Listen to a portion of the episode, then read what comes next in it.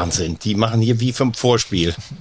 Ja, ist das auf einmal nicht mehr entscheidend, das Vorspiel für dich, Thomas, oder was ist los? Was, was drückst du so oft aufs Gaspedal? Ich muss gleich weg nach München zur Bahn. Die ist heute mal pünktlich, mein Zug. Du musst nach München zur Bahn. Ja. Fahr doch in Köln los. okay. Hast du ausnahmsweise mal eine stressige Woche? Eine straßige Woche. Los, jetzt fang an. Hast du eine neue Brille? Ja. Die steht dir aber wirklich gut. Ja, danke. Die andere war von Rossmann. Hier die sind Ja, wollen wir über Fußball reden? Ja, machen wir das doch mal, ne? gerne. Getränke in die Hand. Das ist Liga 3. hitzig und emotionsgeladen. Kritisch auf diese 90 Minuten schauen. So funktioniert das auch. 4 zu 3, der dritte Liga-Podcast von Magenta Sport. Wollen wir das mal so stehen lassen? Ja, einen wunderschönen guten Morgen, guten Tag, guten Abend, je nachdem, wann ihr uns hört. 4 zu 3 ist zu jeder Tageszeit äh, verzehrfähig sozusagen. Herzlich willkommen äh, zu Folge, jetzt muss ich kurz durchzählen, 8. Sieben. Nee, 8. Acht schon. 8. 8 ist es. Ich glaube auch. Oh Gott, ich habe vorhin bei Instagram Folge sieben geschrieben. Boah. Ja, Löschen, löschen. die Zeit das. vergeht so schnell. Nö. Es ist Folge 8 von unserem, äh, zumindest von unserem Lieblingspodcast. Wir freuen uns, dass ihr wieder eingeschaltet habt äh, zu 4 zu 3, der dritte Liga-Podcast von Magenta Sport. Der Stuhlkreis zur dritten Liga. Wir melden uns live aus den Straßburger Studios in Köln und wollen jetzt wieder alle wichtigen Themen rund um die dritte Liga bes äh, Powered besprechen. bei Balkhausen Bäckerei. Ja, Auch heute übrigens, heute, äh, ich, ich war schockiert. 20 Cent teurer, der Butterstreusel. Jetzt nicht mehr 2,20, sondern 2,40. Ich habe das Gefühl, das ist, weil in den letzten Wochen sehr viel verkauft wird. Der Verkaufsschlager. Wir sind wieder komplett. Ich stelle die Runde wie immer kurz vor. Äh, ganz gestresst auf, auf dem letzten Drücker reingekommen. Und warum das so ist, wird er uns gleich äh, erklären. Ist äh, Veggie. Er ist ja im Prinzip eh der Anti-Held in diesem Podcast. War letzte Woche entschlossen gegen das Horst-Case-Szenario bei den Münchner Löwen. Er ist der Kultreporter von 4 zu 3. Heute dann vielleicht Kult und Sühne. Hier ist Thomas Wagner. Wahnsinn, das ist immer schon das Beste. Da kann man eigentlich schon wieder aufhören. Neben ihm sitzt äh, Strassi, nominiert für den Fußballspruch des Jahres. Das müssen wir an dieser Stelle auch nochmal erwähnen. Und zwar, als er bei der Weltmeisterschaft äh, Gianni Infantino gesehen hat, als er eingeblendet wurde, sagte Strassi, anders als im Zirkus sitzen die Clowns auf der Tribüne. Das war der Spruch. Bei uns war er vorher schon der Star in der Manege. Unser Wortakrobat, bei ihm wird Seiltanz vorne mit G geschrieben. Welcome to Saint-Trapez. Hier ist Christian Straßburger. Dankeschön. Dann haben wir noch ähm, Yannick in der Runde, unser wandelndes Drittliga-Archiv äh, mit einer Schwäche für Trash-TV. Daraus dürfen wir kein Geheimnis machen, Yannick. Nein, überhaupt nicht. Das Sommerhaus der Stars ist ein Guilty Pleasure, äh, was nichts daran ändert, dass er bei uns für Ton angebend ist. Yannick Barkic. Hallo, wunderschönen guten Morgen. Und äh, unser Host. Ja, was wären wir ohne dich, ohne diese wunderbaren roten Teppiche, die du uns hinlegst? Hallo, Tobi Schäfer. Herzlich willkommen. Ich Ich freue mich sehr. fast, weil ich nie was dabei Ja, habe. eben. Und wir, wir sind noch nicht mal fertig, denn wir haben ja heute wieder einen Gast, der auch schon in der Leitung sitzt, äh, der in Berlin darauf wartet, endlich angesprochen zu werden. Ähm, wir begrüßen einen in der Runde, ich mach's mal spannend. Der großer Fan ist von Dynamo Dresden und nicht nur Fan, sondern er ist auch ja, Fußballexperte. Darüber hinaus gehört er in der deutschen Medienbranche zu den Most Wanted Autoren, weil er zu den most witzigen Leuten in Deutschland gehört. Hat als Autor zum Beispiel ähm, großen Anteil am Erfolg der Fernsehshow von Tommy Schmidt gehabt, Studio Schmidt. Und man sollte ihm für Nices Entertainment tatsächlich auf allen Netzwerken oder in allen Netzwerken äh, folgen. Sein Name ist Kevin Albrecht. Herzlich willkommen. Hallo, freut mich sehr. Besser bekannt als so ein Albrecht bei Instagram. Jetzt spätestens jetzt wissen alle, um wen es geht. Jetzt explodieren deine Instagram-Follower. Freue mich sehr drauf, wenn jetzt die Leute reinrauschen, ja. Ähm, danke für die nette Begrüßung. Du meldest dich äh, aus Berlin. Bei dir weiß man auch mal nicht so genau. Du hast wahrscheinlich fünf Wohnsitze, weil du ja auch in Köln arbeitest und, und, in, und ja irgendwie auch äh, eine Dresden-Verbundenheit hast und jetzt in Berlin bist. Also überall und nirgends zu finden. Er ist ne? aus dem Hauptstadtstudio zugeschaltet. So ist es. Überall und nirgendwo immer wieder Dynamo. Oh, das ist doch schon mal ein guter Ansatz. Das ist direkt der Einstieg. Habt ihr das Samstag auch gesungen? Weil Kevin nämlich Ja, am Samstag in Lübeck war, ne? Erzähl mal. Äh, ja, also ich war in Lübeck, habe mir die, die, also ich wurde in Dres äh, in Berlin abgeholt von ähm, einem Neunerbus aus Dresden und dann ging es nach Lübeck. Eine überraschend lange Fahrt, dann doch, obwohl es eigentlich, ich hatte es ein bisschen kürzer erwartet, aber wir haben reichlich Pausen gemacht für Getränkestops und allem drum und dran, denn in Lübeck war es ja mal wieder, und das kommt relativ oft vor, wenn man mit Dynamo Dresden auswärts fährt, ein äh, Risikospiel, das heißt, es gab keinen Alkohol im Stadion. Das heißt, man musste vor, vorher eben in, in Vorleistung gehen, sozusagen.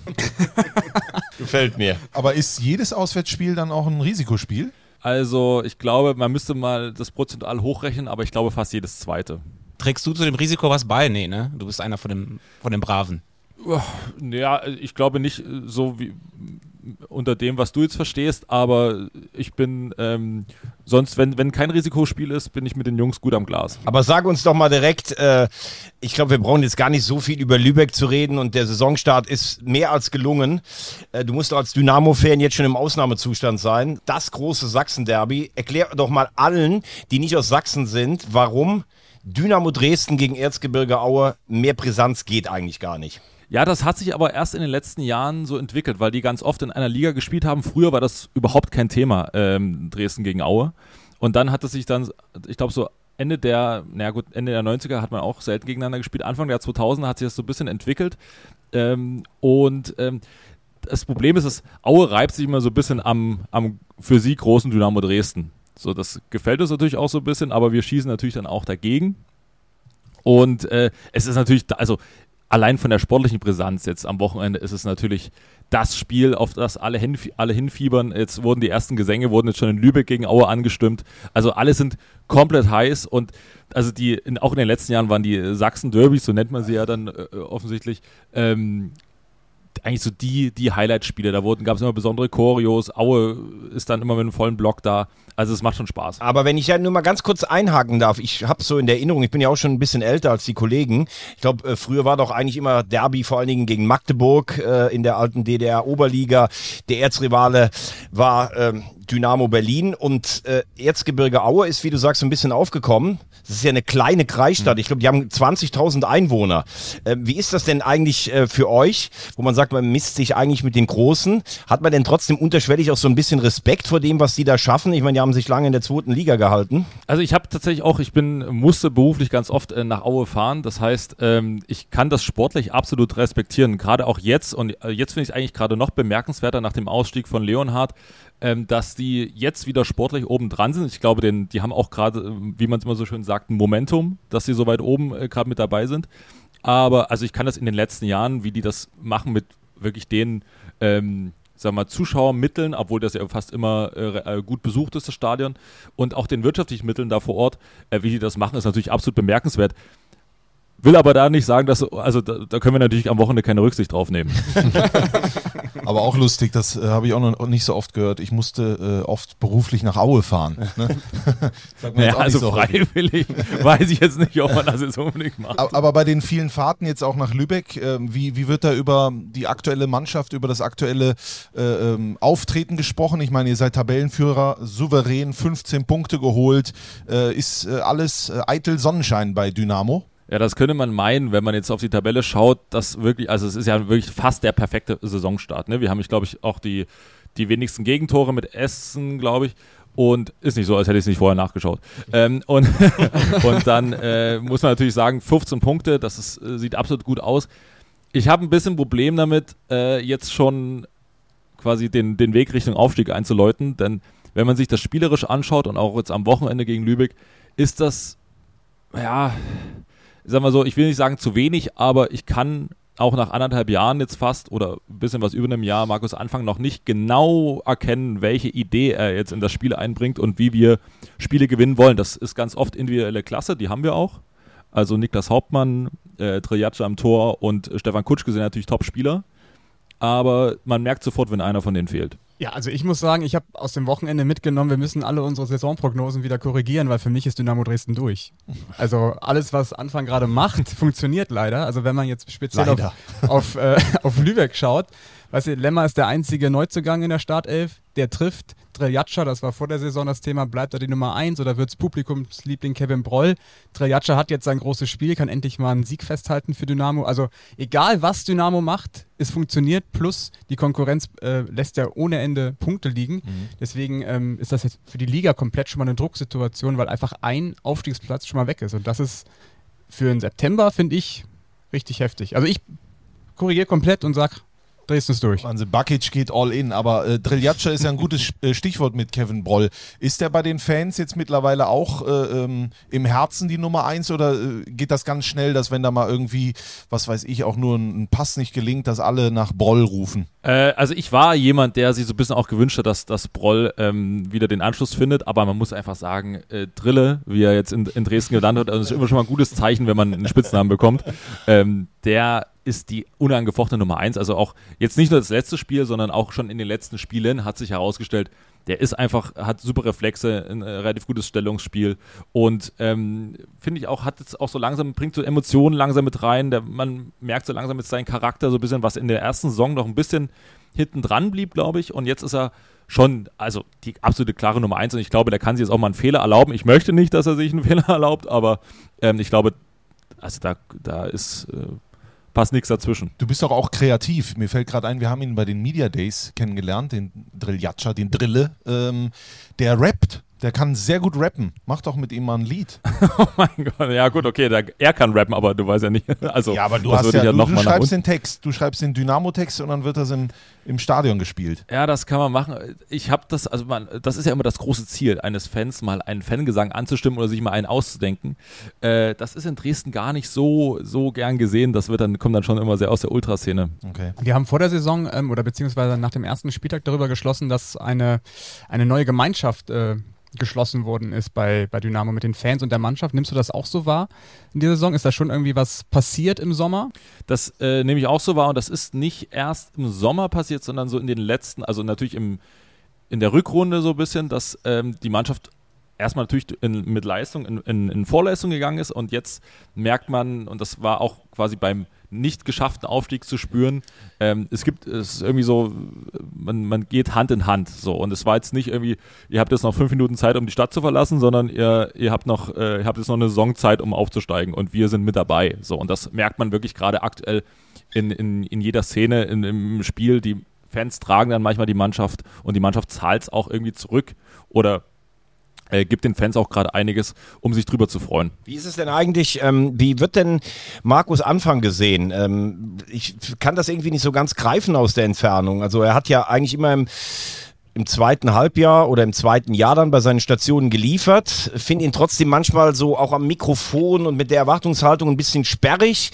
Ähm, hier in Köln, wo wir jetzt gerade sitzen, da ist er eigentlich mit dem FC aufgestiegen, war aber dennoch nicht so richtig beliebt. Äh, wie, würdest du, wie würdest du ihn äh, so in, in Dresden verorten? Also das sind die Meinungen, gehen da sehr auseinander. Ne? Es gibt, also ich glaube auch, das hat viel mit seiner Historie zu tun und wie er dann verpflichtet wurde. Da gab es sowieso schon, war die, waren alle so ein bisschen gespalten und ich war da auch eher einer der Kritiker. Und dann muss man natürlich auch sagen, der Saisonstart letztes Jahr hat nicht unbedingt viel, viel dazu beigetragen. In der Rückrunde wurde vieles durch den Erfolg, ähm, sagen wir, dann Erfolg macht, macht alles so ein bisschen runder. Ähm, und jetzt ist es natürlich so, also was will man gegen ihn sagen? Er hat, er hat jetzt 15 Punkte geholt, alles in Ordnung. Aber ich habe es ja vorhin schon so ein bisschen angesprochen, ich kann nicht erkennen, was er nun vorhat mit dieser Mannschaft. Also wenn ich das vergleiche, und das ist immer ein ziemlich schwieriger Vergleich, aber wir sind 2016 aufgestiegen mit ähm, Uwe Neuhaus. Und bei Uwe Neuhaus wusstest du nach drei Spieltagen, vier Spieltagen in der Saison, wir werden souverän aufsteigen. Wir sind mit Abstand die spielerisch beste Mannschaft. Wir haben immer eine Idee. Wir haben nicht nur die Einzelkönner, sondern auch das System funktioniert. Wir haben jetzt auch die Einzelkönner, aber ich kann noch keinen Spielstil erkennen. Und das nach über einem Jahr Markus Anfang, frage ich mich immer so ein bisschen, okay, was, wie ist denn nun jetzt unsere Art und Weise, Tore zu erzielen? Weil wenn es dann, wenn dann äh, Mannschaften kommen, die eben mal dagegenhalten, dann sind es ganz oft Flanken aus dem Halbfeld auf Stefan Kutschke. Und das ist mir als Spielidee ein bisschen zu wenig. Ich habe das Gefühl, der Name Uwe Neuhaus würde heute übrigens nochmal fallen. Kann wirklich sein. ja, Kevin, vielleicht machen wir äh, doch nochmal schnell den Bogen, äh, weil wir haben ja Dynamo Dresden gerade schon zum Aufstieg gratuliert. Das heißt, wir können uns mal um den Rest der Liga kümmern. Ähm, wie blickst denn du da drauf? Ist dir das eigentlich alles egal? Weil, ähm, ich meine, traditionell sieht man sich in Dresden natürlich in der zweiten Liga heimisch oder guckst du auch mit großem Interesse so in die anderen Drittliga-Standorte und, und staunst dann, wenn es dann irgendwie heißt, äh, MSV Duisburg entlässt den Trainer?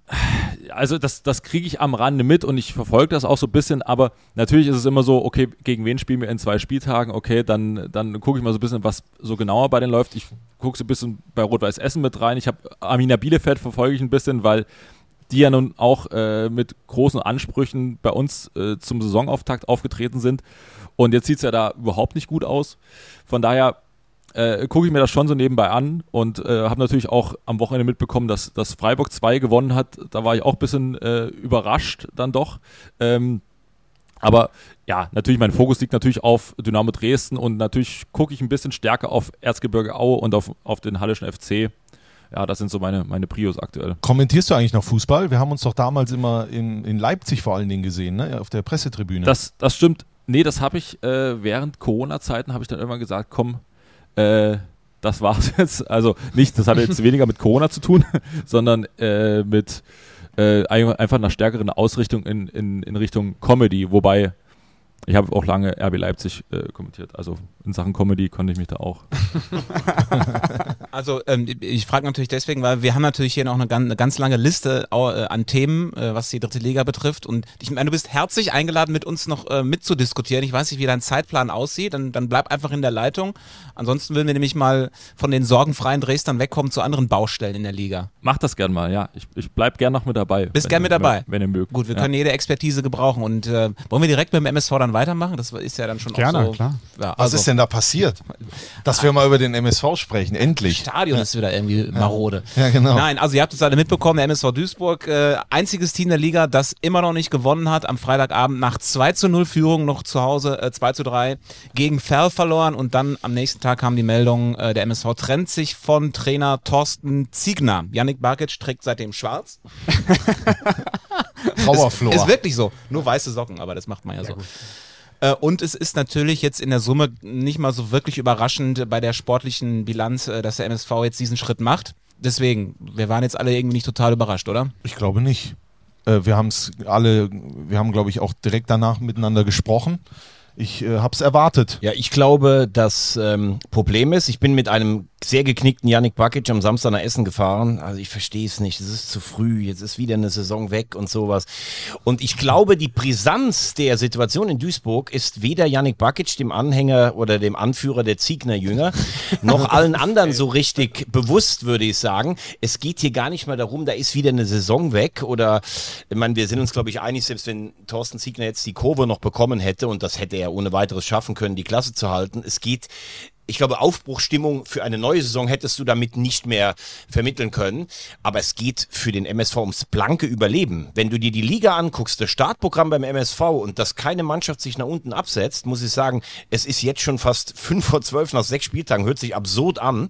Ähm, es wird schwer genug äh, zu retten und wenn du siehst, was da los ist, auch im Umfeld, und da muss ich auch sagen, wir, wir haben ihn vielleicht auch mal als Gast, wir haben ihn auch manchmal als Kollegen, aber wenn Joachim Lambi da die Keule schwingt, da muss man natürlich auch sagen, sagen, das ist für dich als Verein auch nicht einfach. Also für den MSV ist es für meine Begriffe die schwierigste Situation seit ganz langer Zeit. Aber in dem Moment habe ich mich gefragt, was sagt Jorge González dazu? ähm, also du sagst es, es geht ums blanke Überleben, weil sie natürlich auf gar keinen Fall absteigen dürfen. Das wäre das absolute Horrorszenario. Dazu kommt aber auch, dass der MSV eigentlich auch zeitnah aufsteigen muss, weil sonst haben sie auch keine Chance, äh, langfristig zu überleben, weil sie das Geld aus der zweiten Liga brauchen.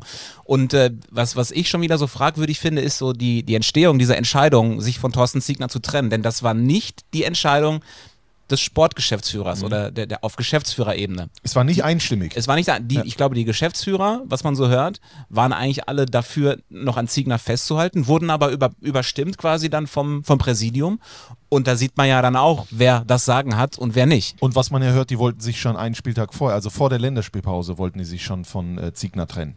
Das war schon seine zweite Chance, ohne dass er es wusste. Ne? Ja, das finde ich schon ziemlich früh für eine, für eine Saison, fünfter Spieltag. Also wir wissen ja auch, Geschäftsführer ähm, Ralf Heskamp ist ja im Grunde genommen, die, Ziegner war seine Wahl, äh, musste ihn jetzt schon zum zweiten Mal entlassen nach Halle.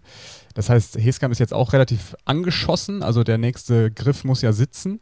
Aber ich finde es trotzdem sehr, sehr früh im Laufe einer Saison, den Trainer am sechsten Spieltag zu, zu entlassen, weil du hast einfach noch so viel Zeit. Der MSV, wie er sich gerade präsentiert, ist natürlich bodenlos, muss man leider so sagen. Man darf nicht dieses Spiel verlieren gegen, gegen Ferl. Ähm, aber wir sind am sechsten Spieltag und du schmeißt ja jetzt wirklich irgendwie wieder eine Saison weg, weil du ja den Kader auch dementsprechend aufgebaut hast auf dieser Personalie. Und jetzt kommt ein neuer, der das irgendwie managen muss. Und ich verstehe nicht, wir sind nicht wir sind halt nicht am 30. Spieltag, ne? wir sind ja nicht kurz vor, vor Exitus. Wir haben ja noch Zeit. Gib ihm doch mal das Vertrauen für ein halbes Jahr. Ja, aber die zumindest. Frage ist natürlich, Sie haben letztes Jahr nach fünf Spieltagen zehn Punkte gehabt, nachdem er sie im Endspurt der Vorsaison gerettet hat. Und seitdem ist es ja eigentlich nur ein bisschen äh, eher runtergegangen. Stoppelkamp weg, das ist seine Entscheidung zu sagen, es müssen sich andere befreien. Und du hast bisher gespielt, ich glaube, gegen Freiburg 2, gegen 60, gegen Ulm, gegen, gegen Ferl. Also das sind ja eigentlich Mannschaften, wo du sagst, die sind irgendwie mit dir dabei. Und du hast drei Punkte und du fängst gegen Ferl so stark ein und brichst dann so ein. Also ich meine, ich mag Thorsten Ziegner total, aber so viele Argumente sehe ich jetzt auch nicht. Ja. Der, der Kicker hat äh, drei Horror-Statistiken heute äh, aufgeschrieben. Also das mit diesen drei Punkten, das hat es noch nie gegeben in der Drittliga-Geschichte. Dann äh, saisonübergreifend seit neun Spielen ohne Sieg. So lange gab es das auch noch nicht beim MSV. Und elf Gegentore nach sechs Partien. Negativrekord eingestellt. Also was, was spricht denn für? Bin ich, bin ich Ne? absolut bei euch, aber dann ist der Fehler schon frühzeitig gemacht worden, weil wenn du dieses Ziel ausgibst, 2025, zweite Liga, dann musst du auch Vertrauen haben in Heskamp und Ziegner und sagst, das sind dann unsere Leute und stattest sie nicht mit einem Vertrag bis 2024 aus, wo immer dann wieder rumwabert, ah, gehen die überhaupt mit denen diesen Schritt oder nicht? Das ist ja sowieso der nächste Witz. Heskamp hat nur noch dieses Jahr Vertrag. Das ist der sportliche Leiter, der das alles zu verantworten hat, der ja jetzt schon eigentlich für nächstes Jahr plant. Ja, Lambi Aber kann er ja gar doch, nicht. Ja, genau, der macht. Aber der, das kann der ja gar nicht, weil der gar keinen Vertrag hat. Also äh, wir haben es schon tausendfach besprochen. Die, das Problem sitzt weder auf der Bank noch im sportlichen Leiterbüro, also vielleicht auch ein bisschen, aber ich glaube, das Problem, das sitzt da ganz woanders. Vielleicht nur einmal mal nach außen gefragt, nach Dresden. Äh, Du hast ja gerade gesagt peripher, aber wie nimmst du einen Verein wie den MSV Duisburg wahr, der auch eine große Vergangenheit hatte, aber irgendwie so ein bisschen immer von so einem schwelenden Pessimismus begleitet wird? Also diese schwelenden Pech- Pessimismus, den können wir in Dresden äh, ganz gut äh, nachvollziehen, weil man natürlich auch, also es ist genauso ein Verein, äh, der sehr hohe Ansprüche hat und sich eigentlich ja immer so in einer anderen Liga äh, sieht, als äh, er dann wirklich spielt. Das kennen wir also sehr gut. Ähm, und ich kann vor allen Dingen auch diese äh, Entlassung aus einem Grund nicht nachvollziehen, weil also der Thorsten Ziegner hat ja offensichtlich, wie in letzter Zeit rauskam, einen sehr guten Draht zu Jürgen Klopp. Jetzt muss man erstmal jemanden finden, der so eine, äh, der eine Standleitung nach Liverpool hat. Ja gut, was hat das gebracht? Ne? Aber lass uns doch mal darüber, la- lass uns hat er nicht die besten Tipps gegeben. Ja, aber lass uns doch mal darüber reden. Wir haben ja so oft über die Gründe geredet. Wer ist denn jetzt der richtige Mann? Also ich schmeiß als erstes. Guck mal, was ich hier für eine Liste mal. Ge genau. Also ich habe gestern im Zug mit Strassi diskutiert. Ja, äh, ich wir haben hab- lange diskutiert. Ich hatte Ja. zwei Namen. Der eine, den hast du gerade schon genannt, Uwe Neuhaus. Nee, den, den hat Kevin genannt. Nein, aber den habe ich gestern Abend schon genannt. Also ein bisschen kenne ich mich auch noch da aus. Und der zweite ist Bernhard Drares. Bei beiden weißt du, was du bekommst in der Ansprache. Äh, Das sind jetzt sicherlich keine, keine Fußballlehrer, wo ich sagen, da spielen Tiki-Taka, brauchst du aber jetzt auch nicht. Klare Struktur in der Mannschaft, de, auf den sich alles fokussieren kann, eine gewisse Ruhe. Also das sind meine beiden Top-Kandidaten. Ich habe mit dir im Bordbistro lange äh, auch aufs Weizen gewartet und als es dann kam, und es sah so, es sah wirklich so süffig aus, es war schön, es kam auch schön, es wurde schön reingetragen, da fällt mir ein, es gab doch mal einen Trainer, der hat richtig schön Fußball spielen lassen, beim Waldhof damals. Patrick Glöckner. In Rostock war er jetzt nicht so erfolgreich, will ich mal sagen, aber jetzt stellt euch mal vor, der MSV, eine Zäsur, dann, dann steht er da. Patrick Glöckner lässt attraktiven Fußball spielen, ist an der Seitenlinie auch so, wie es ins Ruhrgebiet gehört, ein Arbeiter, einer, der motiviert, der dem Verein auch, glaube ich, sehr gut zu Gesicht stehen würde. Also der ist auf meiner Liste ganz oben. Also ich habe mich lange schwer getan, ähm, erstmal ein, Profil ausfindig zu machen. Wer, was braucht der MSV jetzt? Ich glaube, wir sind uns alle einig, der MSV braucht jetzt einen Trainer, der zumindest einen gewissen Namen hat, der die Liga kennt, der schon bewiesen hat, dass er ähm, mit einem mit einem reifen Kader arbeiten kann, wo auch ein paar junge Spieler drin sind. Thorsten Ziegner. Nein, der war, der war auch, der auch bei den Fans äh, keine Fragezeichen hinterlässt. Ja? Also mit einem Hagen Schmidt kommst du jetzt nicht weiter. Deswegen brauchst du einen Trainer, der die Liga kennt. Ähm, ich habe mich lange drum, ähm, wie soll man das sagen? Ich wollte es eigentlich lange jetzt nicht. will ich es wissen. Nein. Jetzt, wer, wer ist es? Ich hab, also Glöckner hatte ich auch auf der Liste, aber ähm, ich glaube, es sprechen viele Faktoren pro Koschinat, auch wenn ich jetzt sage. auf- Uwe. Genau. Ähm, ich möchte aber nicht sagen, dass es der richtige ist, aber ich glaube, es sprechen viele Faktoren für ihn, weil du musst beim MSV Duisburg ähm, viele Dinge mit beachten. Zum einen wurde ja auch der, der Co-Trainer entlassen, Michael Hiemisch. Da ist natürlich jetzt ein Vakuum entstanden, das muss gefüllt werden. Koschinat ist ein Trainer, der bringt jetzt keinen Co-Trainer mit. Das ist ja auch ein finanzieller Aspekt, der ähm, sagt sich, ich kann auch beispielsweise mit Branimir Bajic zusammenarbeiten, der jetzt auch wieder genannt wurde von der Presse. Erster Verbindungspunkt zwischen den beiden, die haben schon zusammen in Koblenz gearbeitet von 2007 bis 2009, also man kennt sich irgendwo. Dann glaube ich, ähm, ist es ja ganz wichtig, diese Kaderstruktur. Der MSV Duisburg hat Spieler, die eine extreme Wucht haben, eine Größe haben, also dazu noch super schnelle Außenbahnspieler, Bitter ähm, und Mogultai und sie haben einen Königstransfer äh, Esswein. Mhm. Uwe Koschinat hat damals Alexander Esswein zum SV Sandhausen geholt, hat nicht viele Spiele unter ihm gemacht, weil er dann äh, entlassen worden ist, aber auch da kennt man sich schon ein bisschen. Ne? Das sind so alles kleine Faktoren, wo ich sagen könnte, ähm, das weiß auch Ralf Heskamp. Das sind alles Pro-Faktoren für Koschinat. Deswegen kann ich mir vorstellen, dass er zumindest auf der Liste steht und ähm, gute Chancen hat, den Job zu bekommen. Ob er dann der Richtige ist, weiß ich nicht. Also zumindest von der Erklärung, von der Herleitung war das jetzt äh, schon sinnvoll irgendwie. Also das ne? ist für mich jetzt die zweite Sensation. Uwe Koschinat wird neuer Trainer. Was sagt denn Tobi Schäfer? Also ich habe mir mal den, den Spaß gemacht und äh, Wie viele Seiten sind das? bei, bei Transfermarkt kannst du ja gucken, wer ist eigentlich verfügbar. Das, ist, das sind gar nicht so wenige. Also es gibt ganz schön viele Trainer, die auf den Job warten und wahrscheinlich hageln da jetzt gerade auch die Bewerbungen rein bei, bei Ralf Heskamp, vorausgesetzt, er darf es überhaupt entscheiden. Also das weiß man ja jetzt auch nicht so genau. Darf wenigstens das äh, jetzt... Äh, Die Matteo stand da auch drauf, glaube ich, habe ich gestern gesehen. ja, und Nagelsmann.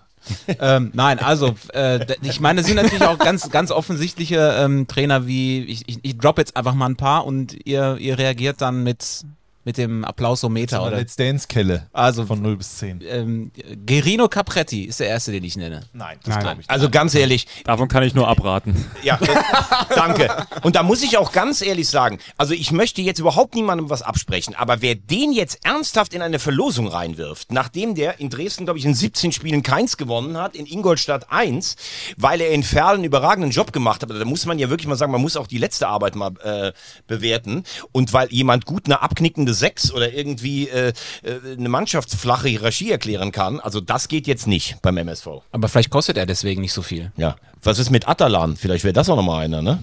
Stefan Krämer äh, ist auch auf der Liste. Nein.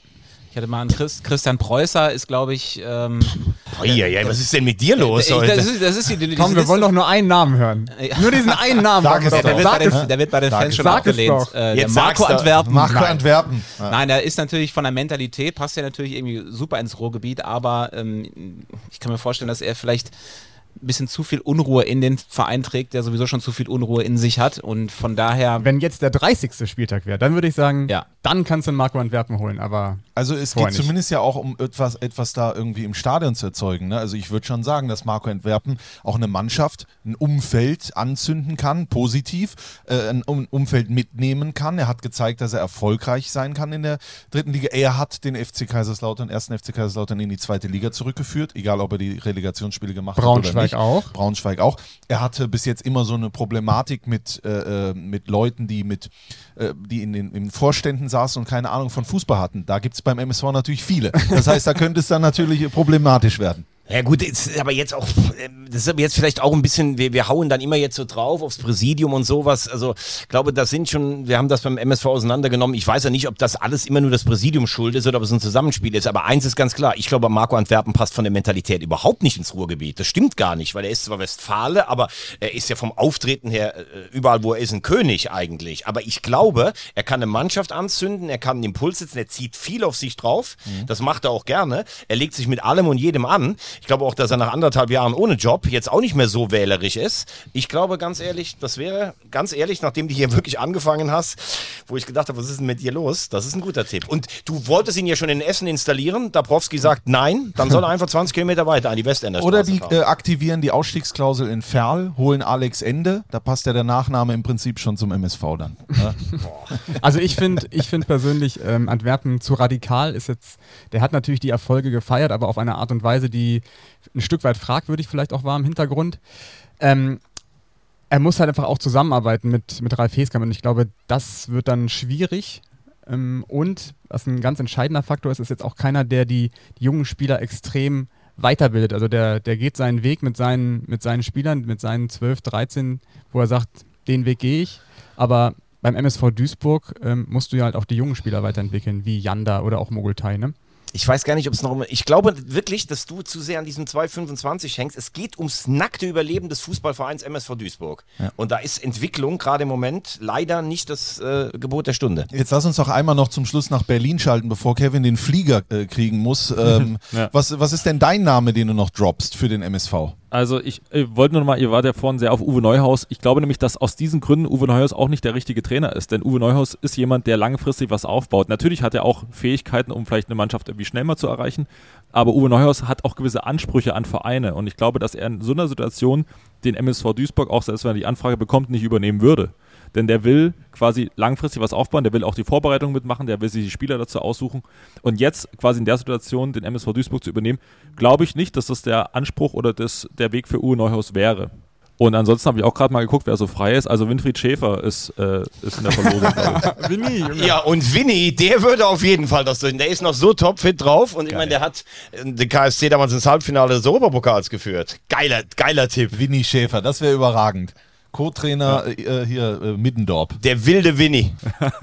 Thomas Oral steht auch auf der Liste. Ja, wenn wir jetzt alle nennen, dann müssen wir auch Michael Schiele nennen. Der hat einfach den besten Punkteschnitt. Ne? also, darüber aber- habe ich gar nicht gedacht. Gut. Nachgedacht. Doch, Michael Schiele, ja. Akribischer Arbeiter. Kennt sich in Traditionsvereinen aus. ja. Aber hatte, der hat, der muss wahrscheinlich dann noch auflösen mit Braunschweig. So, ne? also ich sag jetzt mal eins, Kevin muss zum Flieger. Ja. Ich muss zur Bahn, Ja. ihr müsst zu dritt weitermachen einfach. Ist es schon soweit? Ja, mein Flieger ist, mein Flieger ist ausgefallen. Wir sind schon paar, knapp 40 Minuten und meine Spülmaschine ist übergelaufen. Deshalb war ich auch fünf Minuten zu spät.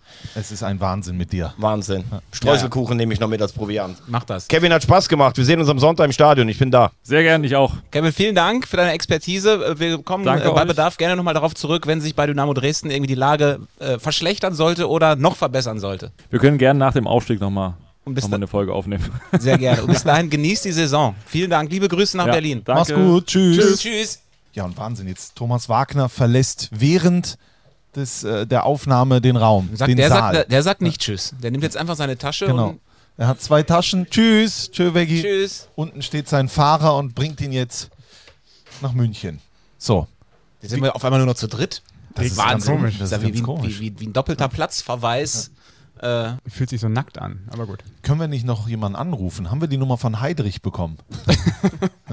nee, die ist einfach im Telefonbuch nicht auffindbar. Also vielleicht machen wir diese MSV-Geschichte kurz noch rund. Bis Mittwoch will der MSV äh, sich, glaube ich, entscheiden, weil sie haben nicht nur am Wochenende äh, das nächste Liga Ligaspiel, sondern dann ähm, ausnahmsweise auch schon Mittwoch gegen Dortmund. Das ist irgendwie vorgezogen worden, glaube ich.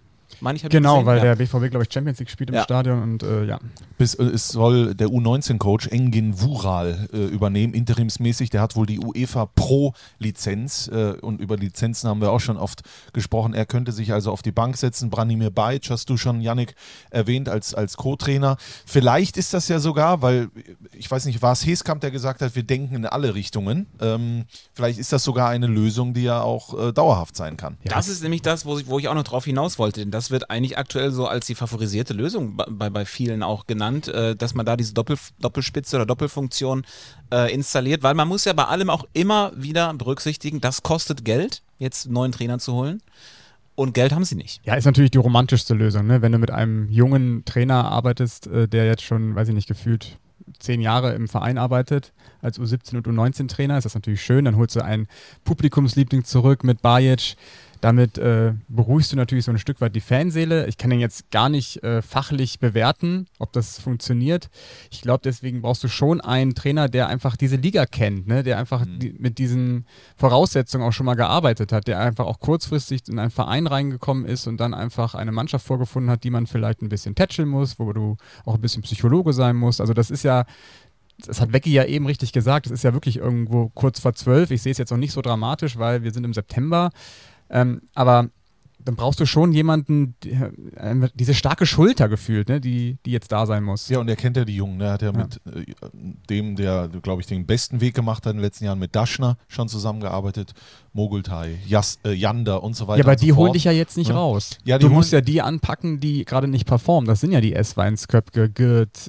Ich nehme jetzt mal alle raus außer Mai, weil der hat wirklich ein Riesenspiel gemacht Mhm. am Freitag. Das war wirklich äh, atemberaubend. Aber auch so ein Baccalords, Knoll, ne? Also das sind jetzt Leute, die, die jetzt nochmal zeigen können, so ey, so wollen wir uns ja nicht verabschieden in unserer Karriere. Natürlich, aber dazu braucht es ja nicht nur einen Trainer. Also man muss auch schon als Spieler ein bisschen selber gucken, wie man performt. Äh, Also ist auch ein Stückwort, äh, Stichwort Eigenverantwortung. Aber Herrgott, äh, ich habe vorhin jetzt mal ein, zwei Scherzelchen gemacht zum Thema MSV Duisburg, aber ich glaube, dass äh, da erzähle ich nichts Neues. Das ist ein Traditionsverein hier in der Umgebung. Äh, Wir fahren gerne zum MSV. Der darf jetzt nicht in die Regionalliga absteigen. Das auf gar keinen Fall. Äh, Dafür schätze ich diesen Verein zu sehr. Ob Wural oder oral oder was auch immer. Hauptsache, die kriegen wieder die Kurve. Ne?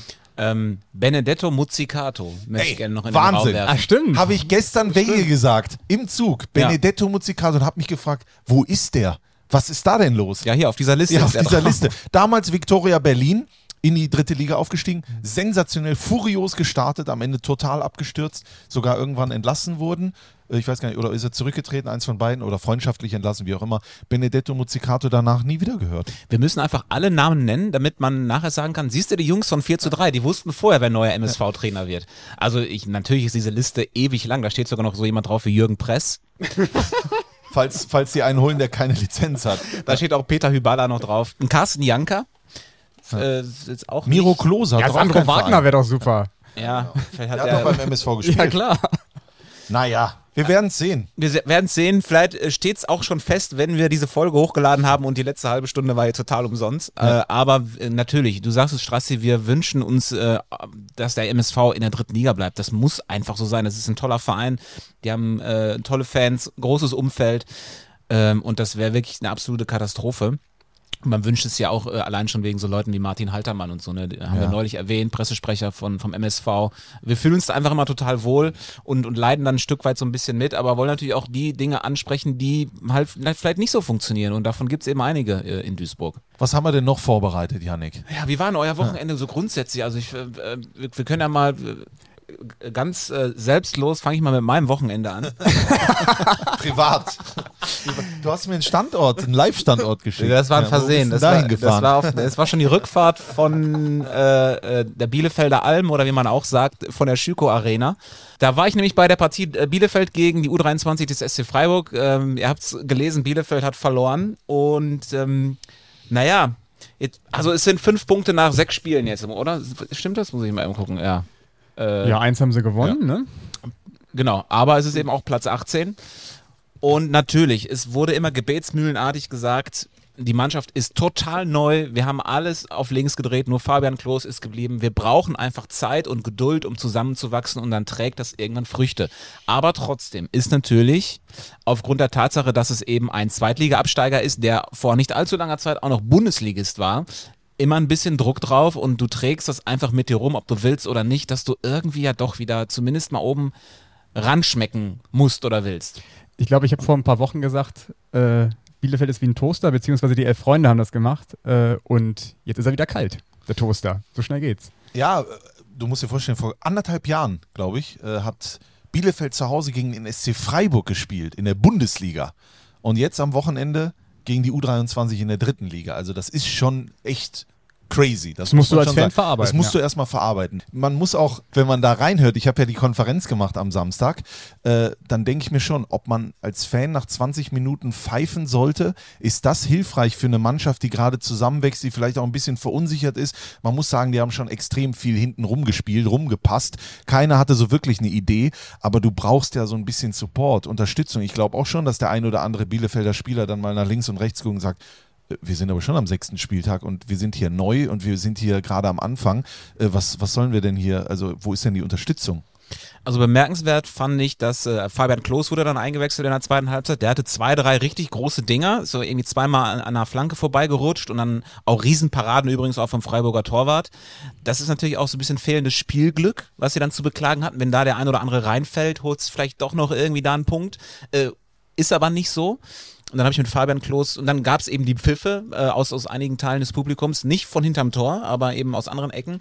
Und Fabian Klos hat das alles sehr runtergekocht im Interview. Der hat gesagt, da ich spüre hier gar keinen Druck und es ist alles ganz entspannt. Der hatte, also der hatte echt einen Ruhepuls von, von 20, wo ich eigentlich dachte, so, der wird da jetzt auch schon irgendwie ein bisschen angezündet sein. Ähm, bisschen ehrlicher war dann schon Mitch Kniat. Der war natürlich auch im Interview und äh, den habe ich auf die Pfiffe angesprochen und das war seine Antwort. Die Pfiffe hat man ja gehört ähm, und die hat jeder gehört, äh, die Mannschaft hat auch. Äh, wir wissen halt auch, von wo die kommen. Ähm, kommt dann nicht von hinterm Tor, das wissen wir halt auch. Ähm, und es ist eine schwierige Phase, definitiv. Die können mich gerne auspfeifen, äh, das stört mich nicht, aber die jungen Spieler sollen sie ähm, da ein bisschen verschonen. Ähm, aber das, was ich eben auch gesagt habe, das gehört natürlich zum Fußball dazu. Und äh, wenn die Ergebnisse nicht passen, wir sind immer noch Arminia Bielefeld, das, was ich immer sage. Äh, vor zwei Jahren war es noch in der ersten Liga. Das ist normal. Wir wussten halt, was auf uns zukommt, dass die, dass die Aufgabe nicht einfach wird, war uns auch klar. Ähm, und ich glaube, dass wenn wir bei uns bleiben und dann immer wieder nochmal, nochmal, nochmal besser werden und äh, ja, wie gesagt, dann nochmal zwei Schritten drauflegen, dann wird es auch, glaube ich, in den Ergebnissen äh, ja, lesbar sein.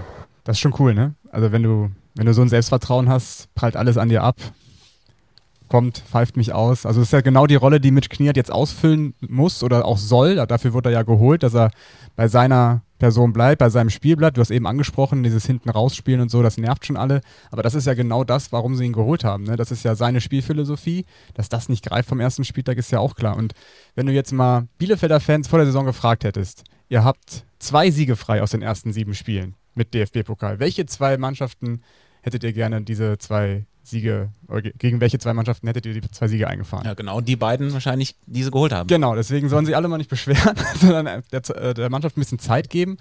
Und ähm, na, jetzt müssen wir noch versuchen, dass, dass Fabi Klos mal irgendwann sein erstes Tor schießt, weil das kratzt, glaube ich, dann doch sehr an seinem Ego. Ich bin mal sehr gespannt. Also, äh, du sagst gerade, das ist sein Spiel. Also, da muss ich mal, äh, klar, ich hab, wir, wir haben, äh, der, unser Experte Sebastian Schuppan hat äh, analysiert das Spiel bei der Viktoria, als sie das Gegentor bekommen von Korenkiewicz. Äh, da spielen sie auch ganz ohne Tempo, hinten rum, Köln äh, geht gar nicht ins Pressing, überhaupt gar nicht. Und dann merken die Kölner so, Moment mal, die wissen gar nicht, was sie mit dem Ball machen sollen. Also normalerweise gibt's ja dann so, ganz oft ist es so, dass sich der äh, einer der Sechser fallen lässt, dann die Verantwortung sozusagen übernimmt und das Spiel äh, aufbaut. Und da kommt einfach gar keiner. Und dann irgendwann Belkahir macht einen Pass, zack, auf einmal ist der sofort weg. Ich glaube, Sam Schreck ist es dann, der überhaupt, der denkt, da kommt einer, spielt aber den Kölnern in den, äh, in den Fuß. Belker hier klärt dann sogar noch einmal, dann kommt Koronkiewicz, weil er einfach blank ist im 16 Meter und knallt den Ball dann rein. Also du hast das Gefühl, da weiß der eine noch nicht ganz, also Automatismen, das ist das, was fehlt. Natürlich braucht das Geduld, aber, und das ist auch das, was ich da äh, rausmerke, die Art und Weise, wie Mitch Kniat Fußball spielen will, ist das nicht ganz. Das haben die, glaube ich, noch nicht so richtig verstanden. Und vielleicht gibt es da noch nicht diesen Box-to-Box-Player, wie es einfach heutzutage heißt. Diesen, diesen einen Menschen, der da so ein bisschen die, äh, die Kniat-Philosophie kennt und versteht und diese dann implementiert bei, auf, bei den anderen auf dem Feld. Man darf nicht außer Acht lassen, dass das, äh, ja, wenn man jetzt mal Dortmund und Freiburg ausklammert, hat Bielefeld die jüngste Mannschaft in der dritten Liga. Ähm, das ist dann natürlich wirklich nicht so einfach, wenn, wenn dann die Pfiffe kommen und wenn die Erwartungshaltung da ist. Und ich will vielleicht nochmal kurz über Fabian Klos reden vielleicht, äh, der ist ja jetzt auch schon so ein bisschen in die Jahre gekommen, äh, aber ich, ich halte ihn fast für unverzichtbar einfach für, für den Charakter der Mannschaft auf dem Platz, weil als er dann auf dem Platz stand, da war irgendwie schon ein anderer Aggregatzustand zu spüren. Deswegen glaube ich, dass es vielleicht mal ein Versuch wert wäre, ihn auch von Beginn anzubringen. Ja, das hat er ja auch schon versucht. Ne? Ich glaube, ähm, wenn ich, ich meine, hinterher ist man immer schlauer. Ich habe da vorher auch nicht drüber nachgedacht.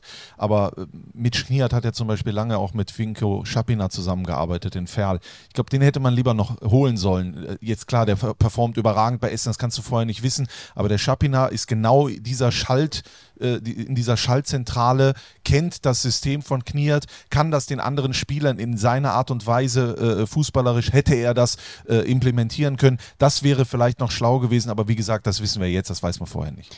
Den habe ich übrigens am Samstag in Essen gesehen, den Winko. Ähm, guter, guter Mann. Also wie Essen mittlerweile performt, um jetzt hier mal den harten Break zu machen, mhm. Äh, ist schon bemerkenswert. Was wir vor drei oder vier Wochen über Dabrowski gesagt haben, beziehungsweise wie die Mannschaft spielt, äh, hat sich äh, sehr, sehr stark entwickelt jetzt. Also die haben erst drei Gegentore bekommen und am Samstag hat man auch gesehen, warum. Weil sie einfach ähm, unfassbar kompakt sind im Mittelfeld. Vor allem dieses Duo, ähm, ich habe es mit Veggie auch äh, lange besprochen, auch vor der Sendung, auch in der Sendung. Schapina und Harenbrock, die beiden funktionieren irgendwie. Schapina sagt selber, ich will der Mannschaft irgendwie Sicherheit geben, allen Spielern vor mir die Sicherheit geben, ey, ich bin da, ich pass auf, ne? bei mir prallt alles ab. Und er leitet dann die Angriffe ein. Harenbrock ist dann der Spieler, der so mit das größte fußballerische Potenzial hat, immer die Räume findet, immer den kleinen Steckpass macht. Ich glaube, Regensburg hat irgendwie gefühlt acht bis zehn Beinis bekommen im ganzen Spiel, immer wieder von Harenbrock. Ähm, also es funktioniert einfach äh, sehr, sehr gut bei Essen gerade. Vorne fehlt halt Engelmann, beziehungsweise eine klare Neun, der einfach mal die Buden macht, aber um die müssen wir uns überhaupt keine Sorgen machen. Und Regensburg, ähm, eine sehr solide Mannschaft, sehr gut ähm, verpflichtet. Eine sehr interessante Kombination, die sie da gemacht haben mit Enox und Bayer Lotzer mit dem Kader. Müssen wir mal die Woche oder die nächsten Wochen diskutieren drüber.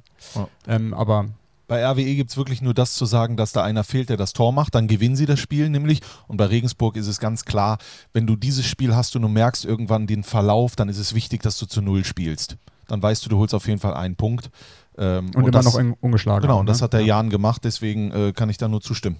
Singt man in Essen eigentlich äh, Winko, wink einmal oder Winko, Winko mal? Das weiß ich nicht. Lass uns doch mal einfach nächste Woche mit Vinko Schapina sprechen. Wir reden so viel über ihn. Rufen wir den nochmal an. Winko, schon wieder Essen. Weil nicht, dass uns jetzt nachgesagt wird, wir machen so viel Essen. Nee, wir machen, glaube ich, so viel MSV. Aber Ja, das, das- ist ja der MSV Ja, schuld. das stimmt auch. Ne? Wir machen auch viel Dresden. wir machen auch viel Dresden, aber es ist ja Dynamo schuld. Ja, bei Ehre, wem Ehre gebührt. Ja, eben. Beim nächsten Mal reden wir dann, wir, wir reden doch über alle. Über alles. Wir haben auch ganz oft schon über Viktoria Köln zum Beispiel gesprochen. Also wer es natürlich tatsächlich verdient hätte, wären äh, auch mal Ulm und Haching nochmal Ja. als, als Aufsteiger oben mit dabei.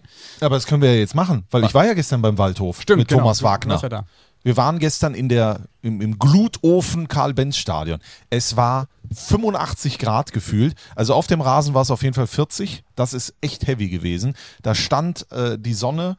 Ähm, ich habe Thomas Wagner noch nie außerhalb einer Sauna so schwitzen sehen.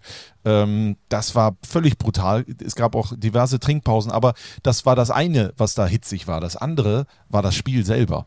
103 Minuten Drittliga-Fußball. Denn ähm, das Spiel musste 8 Minuten äh, 20 unterbrochen werden, weil aus dem Waldhof-Block tatsächlich zwei äh, Gegenstände geflogen sind auf Nikolas Jan, den Ulmer Spieler, der sich vor dem Block da, ich weiß auch gar nicht, wer die Scheiße erfunden hat, vor dem Block da warm macht. Seit, also warum gibt es das überhaupt? Dass Das habe ich gestern auch nicht da, verstanden. also ja, nicht nur gestern, sondern ist insgesamt die, die Gäste machen sich vor der Heimkurve und die Heim vor der Gästekurve äh, äh, warm. Warum? Es gab Ja, doch mal du- Mario du- Götze, der sich im Spielertunnel beim BVB Genau. warm gemacht hat, als er rück zurückgekommen ist. Du nimmst, glaube ich, immer die Seite, wo auch die Bank ist, oder nicht? Ja, aber das ist doch, das ist doch, da, das ist doch ein ganz Ja, einfacher Kniff, präventiv, damit sowas nicht passiert. Es heißt wohl, dass aufgrund der aufgeheizten Atmosphäre beide beim Schiedsrichter waren oder beim vierten Offiziellen in der Halbzeit und gefragt haben, ob die Auswechselspieler tauschen können. Das wurde abgelehnt. Was danach passiert ist, das heißt jetzt nicht, dass es das Schiedsrichtergespann schuld ist, im Gegenteil. Ähm, aber für mich ganz klar, das soll man auflösen. Aber das ist wieder eine andere Thematik. Äh, nach 13 Minuten gibt es eine rote Karte, völlig zu Recht für Julian Riedel. Das wird mindestens drei Spiele Sperre geben. Das war das Dümmste, was ich seit langem gesehen habe. Ich habe danach auch kurz mit ihm gesprochen. Er ist sich aller Schuld bewusst, ist auch in den Kreis danach gegangen, hat sich bei den Kollegen entschuldigt.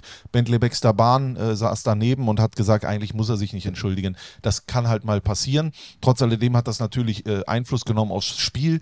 Die Ulmer. Was für eine spielstarke Mannschaft. Richtig geil. Man sieht, die kennen sich. Da gibt es Automatismen.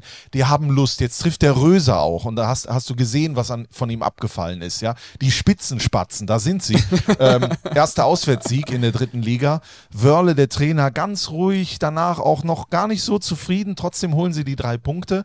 Also aus einem Guss, was die für Spieler haben. Cessa und Cenza da vorne. Ein, ein Duo Infernale, wie ich es mal sagen will. Dann gibt es noch Gelb-Rot. Ihr merkt, ich erkläre gerade, ich, äh, ist gleich zu Ende. Gibt es noch Gelb-Rot für Jans, auch dumm, schießt den Ball weg, obwohl er gelb hat. Sollte man auch nicht machen. Und mein letztes Ding, was ich sage, gestern war Timo Gansloweit, der Hauptschiedsrichter, 27 Jahre aus Dortmund, mit seinen Assistenten, also die vier. Ich habe mal im Kicker nachgeguckt, die haben eine Note 3 bekommen. Keine Ahnung, wer die gegeben hat. Das kann nicht wahr sein. Er hat alles richtig entschieden. Bis auf einmal Foul an Okpala hat er nicht gesehen. Das war's. Mit so jungen Jahren, in so einer aufgeheizten Atmosphäre, diese Entscheidungen korrekt zu treffen, alle, wo du ja auch gegen das Heimteam sozusagen pfeifst, weil du es musst, da muss ich sagen, Note 1, ganz großes Kompliment an die Schiedsrichter. Da war sehr Ich viel habe drin. fertig. Da war sehr viel drin. Also, ähm, wir hängen das jetzt sehr hoch, dass Ulm als Aufsteiger jetzt aktuell Dritter ist, Haching äh, auf dem geteilten Vierten mit Regensburg. Aber grundsätzlich, das ist ja in der dritten Liga jetzt doch auch nichts Neues, dass wir in der frühen Saisonphase ähm, einen Aufsteiger oben mit dabei haben. Letztes Jahr Elversberg natürlich, die haben dann den, den Durchmarsch gemacht, aber ich erinnere, wir haben eben Viktoria Berlin erwähnt. Da muss man natürlich abwarten. Ne? Jetzt sind sechs Spiele gespielt. Ist es, wie viel ist es noch Aufstiegseuphorie äh, und, und ebbt das ab? Und wie sehr ebbt das ab? Also ähm, da muss man Geduld haben, was natürlich den Erfolg äh, und den, den Respekt nicht schmälern soll. Also was man festhalten muss, dass, dass, wir, dass wir uns einfach auch wieder mal zurückbesinnen, dass eine eingespielte Mannschaft einfach dann in den ersten Saisonwochen stärker ist als Qualität, die du einkaufst. Nur irgendwann wird, die, wird der Zeitpunkt kommen, da kippt das Ganze. Also da hast du dann die Automatismen auch in den Mannschaften, die neu zusammengekauft wurden. Also wie Sandhausen oder auch wieder der MSV Duisburg. Ich sag's wieder immer wieder. Das wird kommen und dann, ähm, Und, und, und es unterschätzt sich dann irgendwann auch keiner mehr. genau. Oh, Aber die Ulmer haben Qualität. Also ich würde sagen, die Ulmer haben Qualität. Hinten die Dreierkette ist bombensicher. Joe Reichert, den ich als Typ sowieso schon feiere, der hat Drittliganiveau, also par excellence. Tom Gahl, äh, den ich aus Mönchengladbach kenne, äh, der jüngste da hinten in der Dreierkette, der räumt alles ab. Äh, der Torwart Ortag richtig gut, das Mittelfeld, da hat er sogar äh, verändern müssen, weil ähm, glaube Arendt äh, äh, muskuläre Probleme hatte. Äh, mit, mit Chessa und Chenza ist individuelle Klasse da, mit Röser jetzt der Knipser und der hat, glaube ich, in 90 Drittligaspielen, lass mich nicht lügen, fast 30 Scorerpunkte, ne? also nahezu in jedem dritten Spiel an Tor beteiligt, jetzt also auch getroffen. Dann bringst du auch von der Bank, kannst einen Rühle bringen, wo ich gedacht habe, um Gottes Willen, wo kommt der denn her? Den kenne ich dann noch von 1900 Blumenkohl aus Münster, als er da rumlief, ne? so ein Würfelchen. Ja, aus Groß Asbach noch. Ja, ja, der hat ja richtig, der ist immer noch so, der ist schnell, der hat, der ist eine Kante und dann lupft er den Ball da rein. Also die Ulmer, äh, wenn du vorhin gesagt hast, Dynamo Dresden ist durch, was äh, Aufstieg angeht, die Ulmer werden, glaube ich, mit, mit dem Abstieg nichts zu tun haben. Ich habe da nichts äh, zuzusagen, weil ähm, ich habe sie gegen Duisburg gesehen, war da sehr überrascht, beziehungsweise hat, hat dann erst eher auf den MSV geschaut, aber Ulm hat das schon sehr, sehr stark gemacht, auch in, in Duisburg. Äh, Geier hast du jetzt gar nicht erwähnt. Ne? Allgeier. Nee, Geier. Geier, ja, hinten. Genau. Ich habe die Dreierkette. Einer, einer der Rekordspieler der dritten Liga, also das darf man auch nicht unterschätzen. Nee, Ja. ist ein, ähm, auch in der Zusammenarbeit mit, mit dem SSV Ulm was äh, bislang sehr, sehr ähm, bemerkenswert und zuvorkommend. Ja, der Pressesprecher gestern hat auch gesagt, er ist großer Fan von unserem Podcast. Deswegen Grüße an dieser Stelle. Nächste Partie äh, von Ulm ist am kommenden Sonntag gegen Rot-Weiß Essen. Äh, Und dann möchte ich jetzt gerne eine Sache machen, die hätte natürlich gleich direkt an den Anfang äh, gehört. Und zwar müssen wir natürlich gute Besserung sagen. Ah ja. Patrick Schmidt, was für eine schlimme Szene beim Spiel äh, des 1. FC Saarbrücken ähm, bei Unterhaching. Ganz, ganz schlimme Verletzungen. Ich, die genaue Diagnose habe ich jetzt nicht mitbekommen, aber das waren schon schlimme, heftige Bilder. Ja, ich glaube, Schien- und Wadenbeinbruch, ich glaube, das, das sah man auch direkt und ich glaube, Rüdiger Ziel hat es auch direkt gesagt nach, dem- nach dem Schlusspfiff. Also ich finde es immer krass, wie dann, ähm, ja, wie dann so ein Fußballspiel egal wird einfach, ne? Also von jetzt auf gleich merkst du einfach, ja, äh, Fußball ist jetzt nicht mehr wichtig, passieren keine Torchancen mehr, niemand gibt mehr 100 Prozent und ja, einfach gute Besserung an, an Schmidti. Ja, das wird ein paar Monate dauern, aber hoffentlich kommt er da zurück. Ist natürlich auch ärgerlich für ihn vor dem Spiel gegen den Waldhof. Ne? Also grundsätzlich ist es ärgerlich, aber ich glaube, da hat er sich auch sehr sehr äh, drauf gefreut. Cooler Ja, vor- Typ. Vor allem könnte es auch jetzt sportlich ganz, ganz kritisch werden für Saarbrücken, weil mit Jakob fällt ja schon ein anderer Stürmer Aber aus. er, er ist wieder auf einem guten Weg, Jakob. Ja. Ja, aber bis du Trotzdem, dann äh, bis, dauert noch, bis ja, du dann die Spielfitness hast. Jetzt hast du Brünker, der aktuell performt, aber wenn man sich mal die, die Zahlen anschaut, der hat noch nie zweistellig getroffen. Also der überperformt jetzt gerade, was, was so das, die Scoring-Werte angeht. Und dann musst du ja schon sagen, muss ein Rabihic äh, zünden. Weil Äh, vorne wird es dann dünn. Wir hatten also die Schmünkers sind also gesprengt. Genau. Wie, wie nennen wir das, wenn dann Sebastian Jakob zurückkommt? ja, wobei Julian Günther Schmidt, den kann man ja auch noch als Ah, Schmünker der dann, Güschmi, ne? stimmt. Ja, der Güschmi. ja. Güschmünker. Einer, der untersch Güschmi, einer der unterschätztesten Spieler der ganzen Liga. Du hast sein Trikot, ne? Ich habe sein Trikot und bin stolz drauf. Ich, muss, ich musste eben mal wieder äh, zucken, als ihr Sebastian Jakob genannt habt, denn äh, seht ihr diesen Knopf hier, der so leuchtet? Ja. Da liegt äh, immer noch die Sprachnachricht von Sebastian Jakob, die er dir mal, äh, um dich zu zitieren, 1800 Blumenkohl äh, geschickt hat. Ähm, Ähm, er hat die weiter mir- aufschieben oder? Er hat mir letzte Woche geschrieben, da hat er gehört, äh, den Podcast, den fand er sehr gut, sagt er. Und äh, ob er eine neue Sprachnachricht schicken soll, habe ich gesagt, schick uns doch eine neue Sprachnachricht, weil die ist ja schon ein bisschen überholt. ich weiß es mittlerweile gar nicht Ich weiß mehr. auch gar nicht mehr, was er sagt, aber irgendwie interessiert es mich schon. Die ist doch gar nicht so lang, oder? Ich weiß nicht, so 30 Sekunden oder so? Ja, Yannick, dürfen wir, da, dürfen Sie mal abspielen? Alles- Meine Damen und Herren, wochenlang haben wir drauf gewartet. Wir sind in der achten Folge, das wussten wir alle. Also zwei Monate ist es her, diese Sprachnachricht.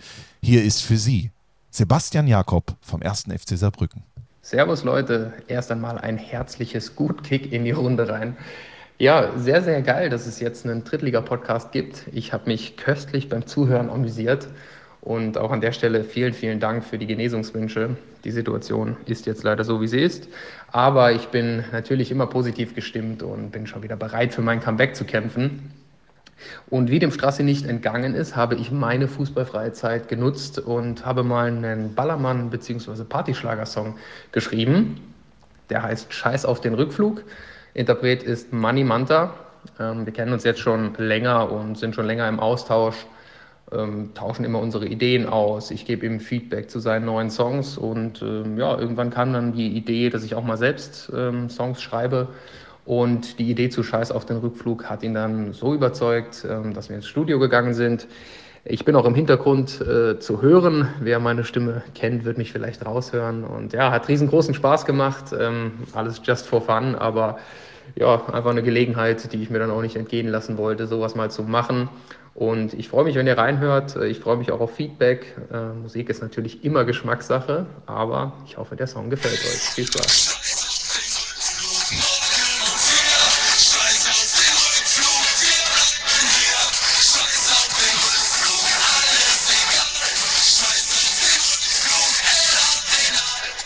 Und dann kommt wahrscheinlich düb, düb, düb, düb, düb. Daran hat er wahrscheinlich am längsten geschrieben. Also da gibt es ja. erstmal nichts dran auszusetzen. Das ist also der Ja. als Mannes-Song, glaube ich, richtig gut. Und übrigens, das habe ich jetzt gerade einfach nur gedrückt und schon kam der Refrain. Money Manta, scheiß auf den Rückflug.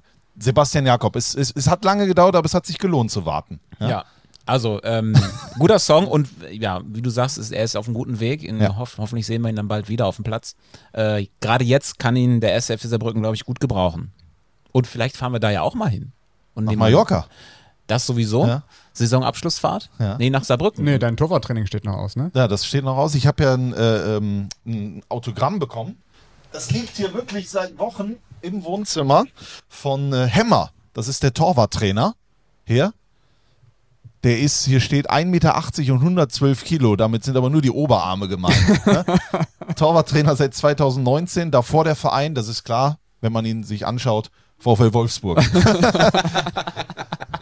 hat halbtags da die Autos zusammengeschraubt. Also Dankeschön an dieser Stelle. Ich freue mich aufs, äh, aufs Training.